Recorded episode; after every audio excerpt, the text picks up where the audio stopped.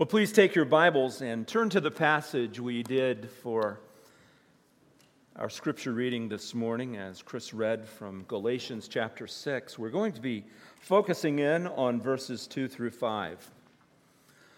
Now, a little bit of context. Number one, we are one week away from concluding our summer series, Changed Minds, Changed Lives. We have been going through the Word of God to see the importance of taking thoughts that aren't necessarily directed toward the things of God and seeing how God transforms us, how God changes our thinking, changes our minds, so that we can focus on the things of God. So let me encourage you this morning as we go through this text don't just look at this as an exercise in going through the scripture, but understand the importance of taking these principles, these truths, and applying them to the Word of God, applying them to your life. They are the Word of God. So let's look at this text and let's see what it has to say. First of all, as we come to this text, we see that we are to bear one another's burdens. You know, when we look at our lives, isn't it easy for us to get wrapped up in ourselves? So often we look at the issues that are going on with us and we don't think about the needs of other people. The way this passage of Scripture is placed in the book of Galatians is intriguing. You see, in the fifth chapter, the Apostle Paul was talking about not living according to the flesh, living in the freedom that God has called us to. But then he keyed in on the importance of walking in the Spirit. In other words, depending on the Spirit of God. Immediately following the passage that talks about depending on the Spirit of God, we move into this part of the text that talks about how we are to care for one another. And I believe that that is by design.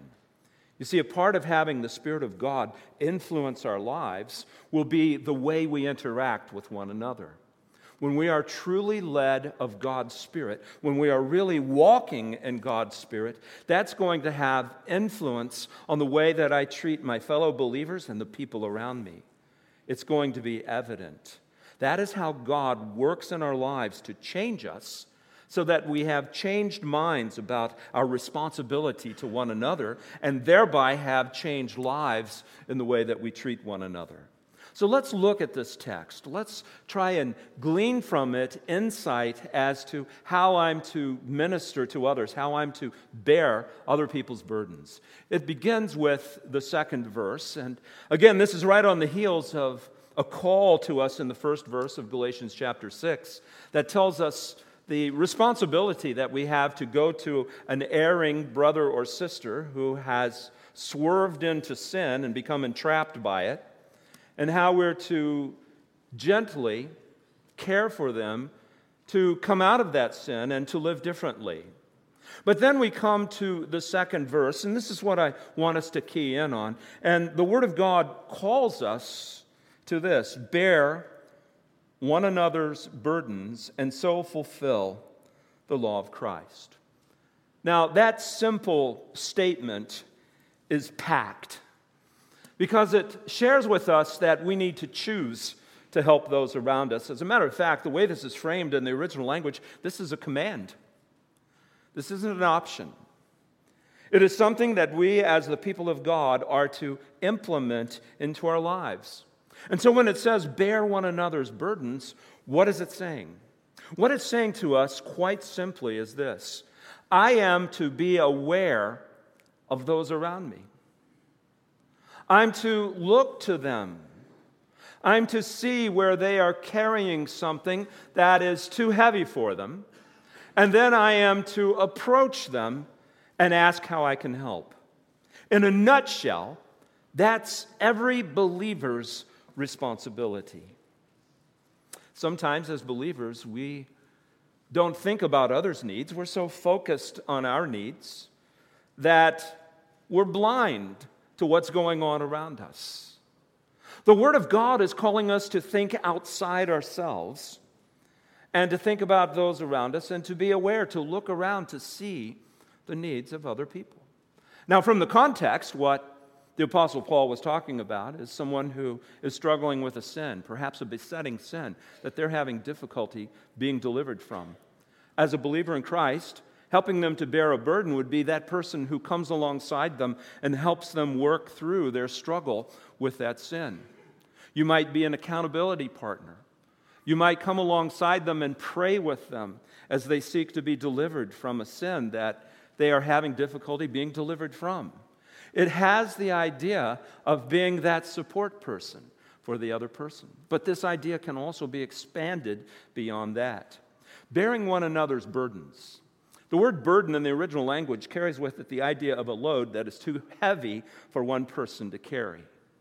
Now, if any of you have tried to struggle with an unwieldy two person lift and you're trying to do it by yourself, you know that you can hurt yourself when you try to do that all by yourself.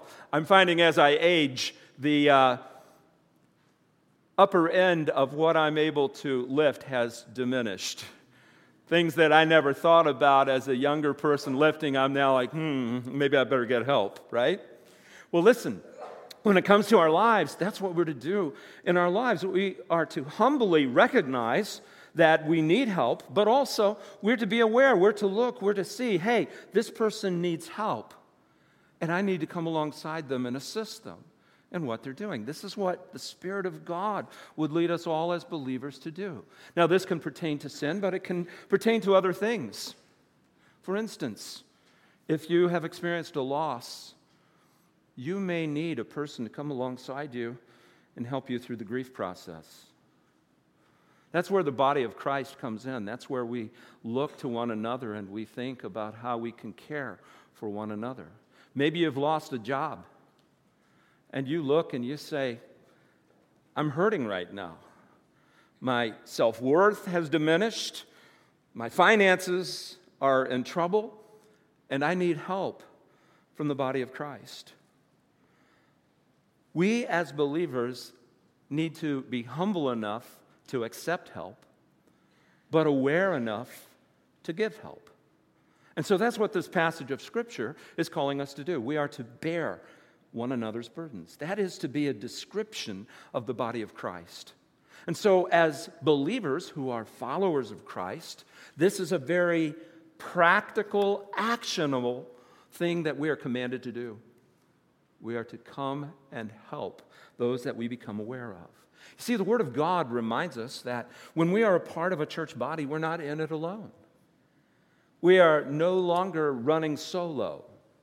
In fact, the Apostle Paul said this when he wrote to the Corinthians There will be no division in the body, but that members may have the same care for one another. If one member suffers, all suffer together. If one member is honored, all rejoice together. So, what is the Word of God calling us to do? To care for one another, to bear one another's burdens, to invest our lives, our energies, our thoughts, our prayers, anything that we have, our resources in helping others to bear that load that they can't lift on their own. Oh, that the church would model that that we would demonstrate that. Now, there are some of you who do. And I have to say, I am so thankful to be the pastor of a church family, a church body that does come alongside those who are bearing a need. And let me also share this. If you guys don't let us know the need, we can't help you bear it. Bear it. We can't help you if we aren't aware of what's done. Something we love to do is go to the hospital and have prayer with people before they go into surgery. And sometimes, as a pastor, I'll hear, well, nobody came to visit me, and uh, we didn't know you were going. You know, we, we need to know what's going on in your life so that we can come alongside you and help you. And that's what the whole church body is to do, to come alongside one another in that way. But then the text continues. And as we see, we're not only commanded to bear one another's burdens, but in so doing, we fulfill Christ's law. Look again at that second verse, and it says this Bear one another's burdens, and so fulfill the law of Christ. Now, often, when we think of fulfilling the law of Christ, we think of it in terms of not doing the stuff in Scripture that we're told not to do. Uh, I'm not to lie, I'm not to steal. I'm not to commit adultery. So, fulfilling the law of Christ means that I don't do stuff. Well, guess what? In addition to not doing certain moral things that are outside the boundaries of what God has established, we are also commanded to do things. So, the Christian life isn't just a list of things that I don't do. The Christian life is becoming engaged in things that I'm called to do. And one of the things that we are called to do as followers of Jesus Christ is care for one another. And in so doing, we fulfill the law of Christ. When Jesus was speaking to his disciples, he said the following John chapter 13, verse 34, and it says this A new command I give you, that you love one another. Just as I have loved you, you also are to love one another. By this, all people will know that you are my disciples if you have love for one another. Let me tell you something. When the world looks on and sees a church that loves, they catch an image of Christ. They see what Christ intended for his followers. They are given a visual of the love of God as it's expressed through his people. So, when the Word of God tells us that by bearing one another's burdens, by caring for one another, we're fulfilling Christ's law, it's sharing with us that we are accomplishing something important as we come together. Sometimes we think if I can pass a theological exam, if I can memorize the songs for worship and sing them beautifully, then I'm doing what God wants me to do. Listen, there's more to it than that. There is a practical application of the things of God that's brought out by our activity. And one of those important activities is bearing one another's burden. You know, the passage goes on to talk about what that looks like practically. But let me also share this. The passage also shares with us the importance of this obedience to Christ. We're commanded to in that first phrase, it's reinforced in this second phrase by saying we fulfill the law of Christ. John 1 John chapter 3 verse 16 says this, by this we know love that he laid down his life for us, and we ought to lay down our lives for the brothers. If anyone has the world's good and sees his brother in need, and yet closes his heart against him, how does God's love abide in him?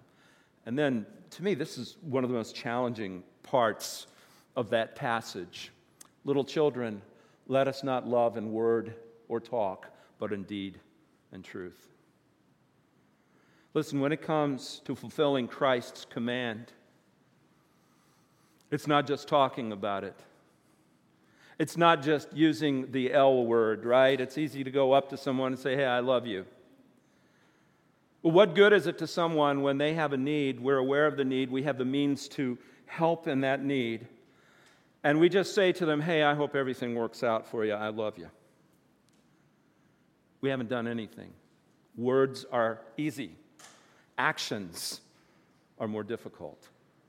And so, when the Word of God is telling us to bear one another's burdens, again, it's talking about a practical outworking of love, where we invest our time, our energy, our resources in loving one another. The Word of God wants us to be engaged in that kind of love. The Apostle Paul said this Love one another with brotherly affection. And then I love this part outdo one another in showing honor. Not that we have a contest, okay? We are not going to give a grand prize for the one who outdid everybody else in showing honor, but, but you catch the idea. Never look at it and say, well, you know what? I've, I've met my quota. I did a nice thing today. Check that box and move on. It carries with it the idea of a way of life, a way of thinking, a changed mind that brings about a changed life we love one another and we honor one another. So the passage continues. And what it shares with us is why sometimes we struggle with bearing one another's burdens. As we come to the third and fourth verses, we see that we are capable to serve others only when we're humble. As a matter of fact, caring for others requires humility. Look at the third verse. The third verse says this If anyone thinks he is something when he is nothing, he deceives himself. What's the obstacle to me becoming engaged and helping somebody else? I get too full of myself. I become conceited. I carry pride. I think of myself as too important to engage. Sometimes I'll look judgmentally at somebody else who's fallen into a sin and I say, well, I'd never do that. They got themselves into that mess, they can get themselves out of it. And when we do that, we fail one another. We, as believers in the body of Christ, should be there for one another, even when there's sin in our lives. We should never get haughty, proud, conceited, and cut somebody off who needs help. We, as believers, should do all that we can to move outside ourselves and to think about others. Look at the issue that was going on here that the Apostle Paul is addressing. If anyone thinks that he is something, when he is nothing, he deceives himself. Self deception. That is something that we can fall into so easily. We can think that we have arrived spiritually, that we have achieved a plane spiritually that nobody else exists on, and as a result, we don't think of others, we only think about ourselves. Everything is about us, everything is directed toward us. We want praise and accolades and adoration. A humble person is aware of other people, a proud person is not. They're only aware of themselves. And the part about self deception, I think, is so powerful in this passage. When we think that we're something, when we are nothing, we deceive ourselves. We are responsible for talking ourselves into being people who are looking at ourselves as a notch above everybody else. The Apostle Paul said this as a perspective builder to the Corinthians Who sees you? Or who sees anything different in you? And, and here's the real perspective builder what do you have that you did not receive? And if you received it, why do you boast as though you did not receive it? Isn't that a great perspective builder? If I have material goods, God put me in the place to where I could acquire them. If I have a winning personality, God wired me and designed me to where I could have that kind of personality. If I have attractive features, God is the one who made me that way. If I am growing spiritually and I have grown in my knowledge of God's Word, I'm not to become arrogant and say, Well, I'm the great Bible scholar now. I'm to look at that and say, God is the one who gave me those truths. You know, that reminds me of the story of a pastor who just preached a great sermon. At the end of the sermon, the congregation, as they were filing out, you know, they were saying, Wow, that, that, that was just an awesome sermon. That was so great. And the pastor's head started to get pretty big. So he got into the car with his wife and he said, Boy, I had more comments on my sermon today. They all said I was a great expositor of the word. Then he looked at his wife and said, I wonder how many great expositors of the word there are. And his wife looked back at him and said, One less than you think. we need to be people who don't build ourselves up, puff ourselves up. We need to look and understand that what we have is from God. And I don't want to be so into myself that I am unaware of the people around me. Look at the fourth verse as it continues. But let each one test his own work, and then his reason to boast will be in himself alone and not in his neighbors. Now, something else that we see in this third verse is sometimes we compare ourselves against other people.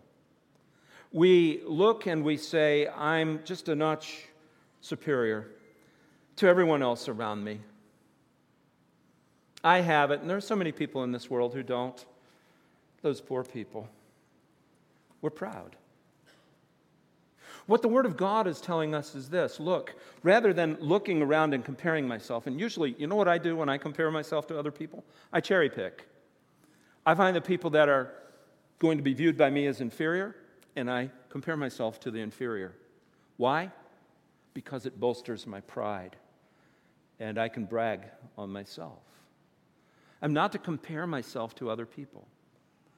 What I'm to do is to look to the Word of God see what God seeks for me, what God wants me to be, and I am to test my actions, what I do, against what God has laid out for me to do. And that word test is an interesting one in the original language. It's a word that carries with it the idea of assaying something, of looking at something and saying, seeing its worth, seeing its value, grasping what it provides. God wants us to live in that way. You see, comparing ourselves with others is that fuel for pride. So as I'm testing my works against other people, against the things that I perceive that I'm better at, and as I see my pride begin to grow, I'm on a fool's errand of deceit. What I really need to do is to look to the Word of God assess whether or not what I'm doing matches up with God's word, not another person, but God's word, and live accordingly. The Word of God talks a lot about testing our faith. In fact, Peter said this In this you rejoice, though now for a little while, if necessary, you have been grieved by various trials so that the tested genuineness of your faith, more precious than gold that perishes, though it is tested by fire, now look at this, may be found in praise and glory and honor at the revelation of Jesus Christ. Brothers and sisters, we need to remember everything that we do is assessed by the Lord. And at the end of my life, I want to be able to stand before the Lord and express to him that I sought to lift up your name, to glorify you, to honor you, and not honor myself. God wants us to live in that way. And when we can live in that way, when we can practically live out what God has called us to do, living in the way that God wants us to live, when I can do that scriptural assaying, that testing of the purity of my faith, then I can come with a clear conscience before my God and say, I sought to please and honor and glorify you. Isn't that the goal of every believer? Isn't that what we should strive toward? Now, the part of the passage that confuses some people is there in the fourth verse where it says, And then he will have reason to boast in himself alone and not in his neighbor. Now, when we look at that, we say, Now, wait a minute, is, isn't boasting always wrong? I mean, are we supposed to boast in ourselves? What is he saying? There are some other translations that do a pretty good job of rendering this passage of Scripture, and I think they give us the sense of what Paul is driving at when he talks about being able to boast in ourselves.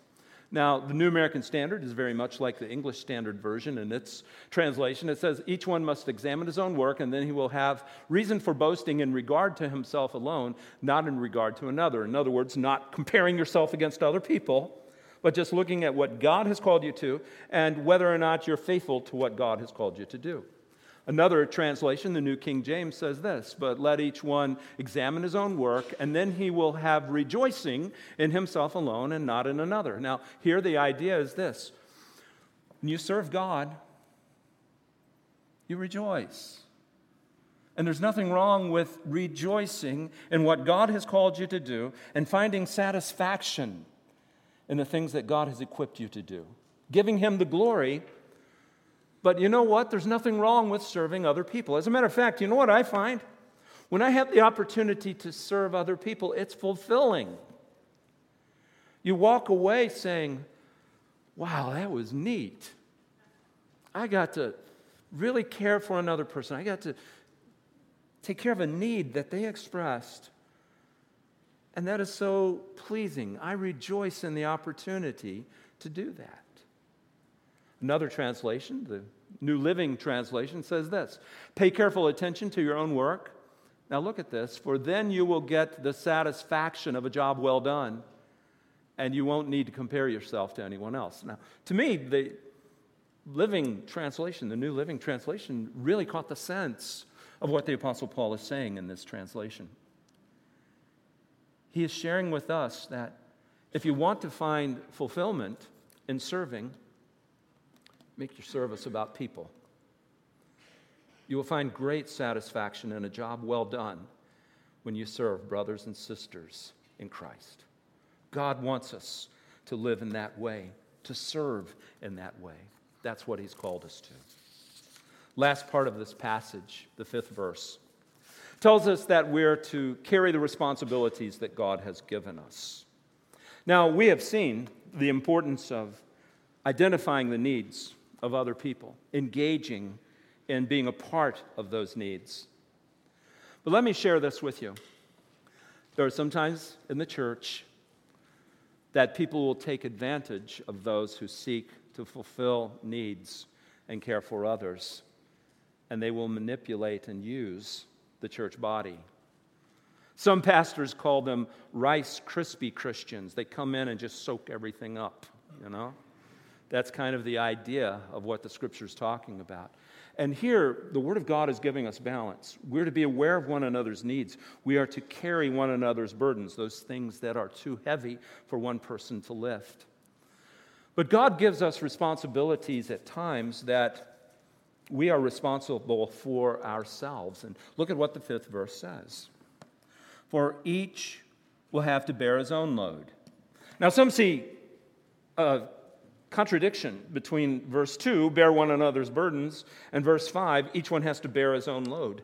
But there are different words used to refer to burden in verse 2, where we're to bear one another's burdens, and load that's mentioned in verse 5. The word load in verse 5 is like a day pack, a backpack that a military person would carry.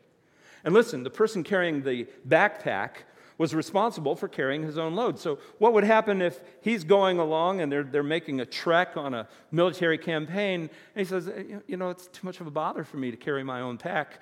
Would you carry my pack for me? You know, he says that to the guy next to him, already carrying his own pack, right? Wouldn't happen. Wouldn't be fair if it did. Well, there are times in the church body where we can, because of our sinfulness, seek to manipulate another person into carrying things that we have the responsibility to do. And let me share this with you. To me, one of the toughest calls that we make as believers is what is a load that's too heavy to carry? And what is the load that I need to carry myself? And I don't know about you, but with me, it's, it's easier for me to speak to another person about helping them with their need than to share with another person the need that maybe I need help with. God wants us to have balance in this, I think, is what this text is doing. So, what I encourage people to do is pray about it. If you have a burden and you have a need and you're saying, is this something I should carry myself or is this something that I should share with others and have them help me carry it? Pray and ask God for wisdom. But understand that there are people who will come into the church and they will bring a wheelbarrow full of needs, and they are needs that through irresponsibility and poor decision making they have piled up, and all they want is a place to dump it. God is saying, do not be one of those people that dumps on others. If you have a responsibility that you are capable of meeting, that God has equipped you to meet, step up and carry that load. The idea is, as followers of God, I can't expect the body of Christ to be drained by the things that I want to cast upon them that God has called me to do. And as I thought about this passage, I thought about ministry. When we come to church and we see uh, an area of ministry that has a need, sometimes it's easy for us to send our kids to that area of ministry. It's easy for us to reap the benefits from whatever ministry that might be, but we don't join in. We aren't carrying our load in the sense that we're participating and serving in the church body and the church family. We're glad to let others take care of our kids, or we're glad to let others take care of a need in another area and invest their time and their energy, but we don't come alongside them. The idea is we carry one another's loads, but we also carry our own load. We participate, we join in, we share in service to this body. That's how God wants us to live out our Christian life. Last thought. Completing what God gives us to do glorifies Him. Look at the last part of that fifth verse. Each one will bear his own load. The idea is when we carry our own load, God has designed us to carry that load. God wants us to carry that load, and in so doing, I honor Him, I please Him. I am showing what it is to be a follower of Christ in a very, very clear way. God wants us to live in that way. God wants us to operate in that way. So let me ask you this morning Are you fulfilling the law of Christ? Are you carrying the load that He's given you, that He expects you to manage, that He expects you to carry? And then are you moving outside yourself, looking to those unmanageable loads that others are trying to lift themselves and just can't? Are you stepping up and coming alongside them, seeking to assist them, seeking to help them, seeking them to handle the things that have been thrust upon them? Listen, if we are walking according to the Spirit of God, if we are living out the Word of God, we will be the people described in this passage. We will be the people who bear one another's burdens and carry the responsibilities that God individually assigns to us. And it's not in glory of self, it's in glory to God. May God teach us what it is to live in this way, practically living out the commands of Christ. Heavenly Father, thank you for this text.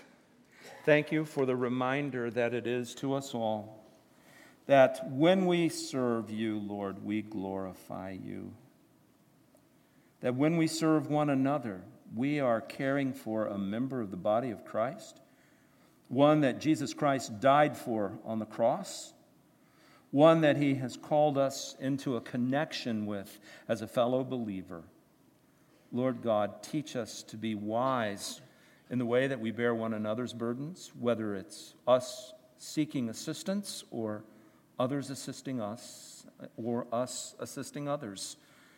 God, help us to be godly in the way that we do that. Guard us from pride, Lord.